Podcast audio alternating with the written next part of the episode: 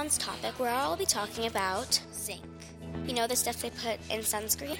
They also use it in one episode of Phineas and Ferb, where they say it's in the water at Lake Nose, and zinc is what keeps Nosy alive.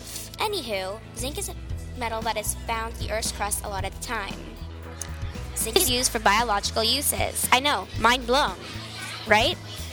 It can be a brittle blue white color. It can also be polished to a bright finish.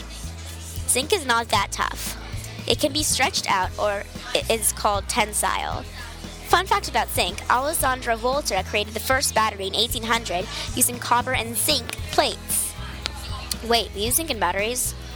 Zinc is mainly removed from an ore that holds zinc sulfide.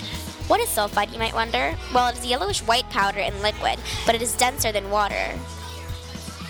What other things were and still are zinc used for? Let's take a look. Did you know zinc was used long ago when ancient people first created brass?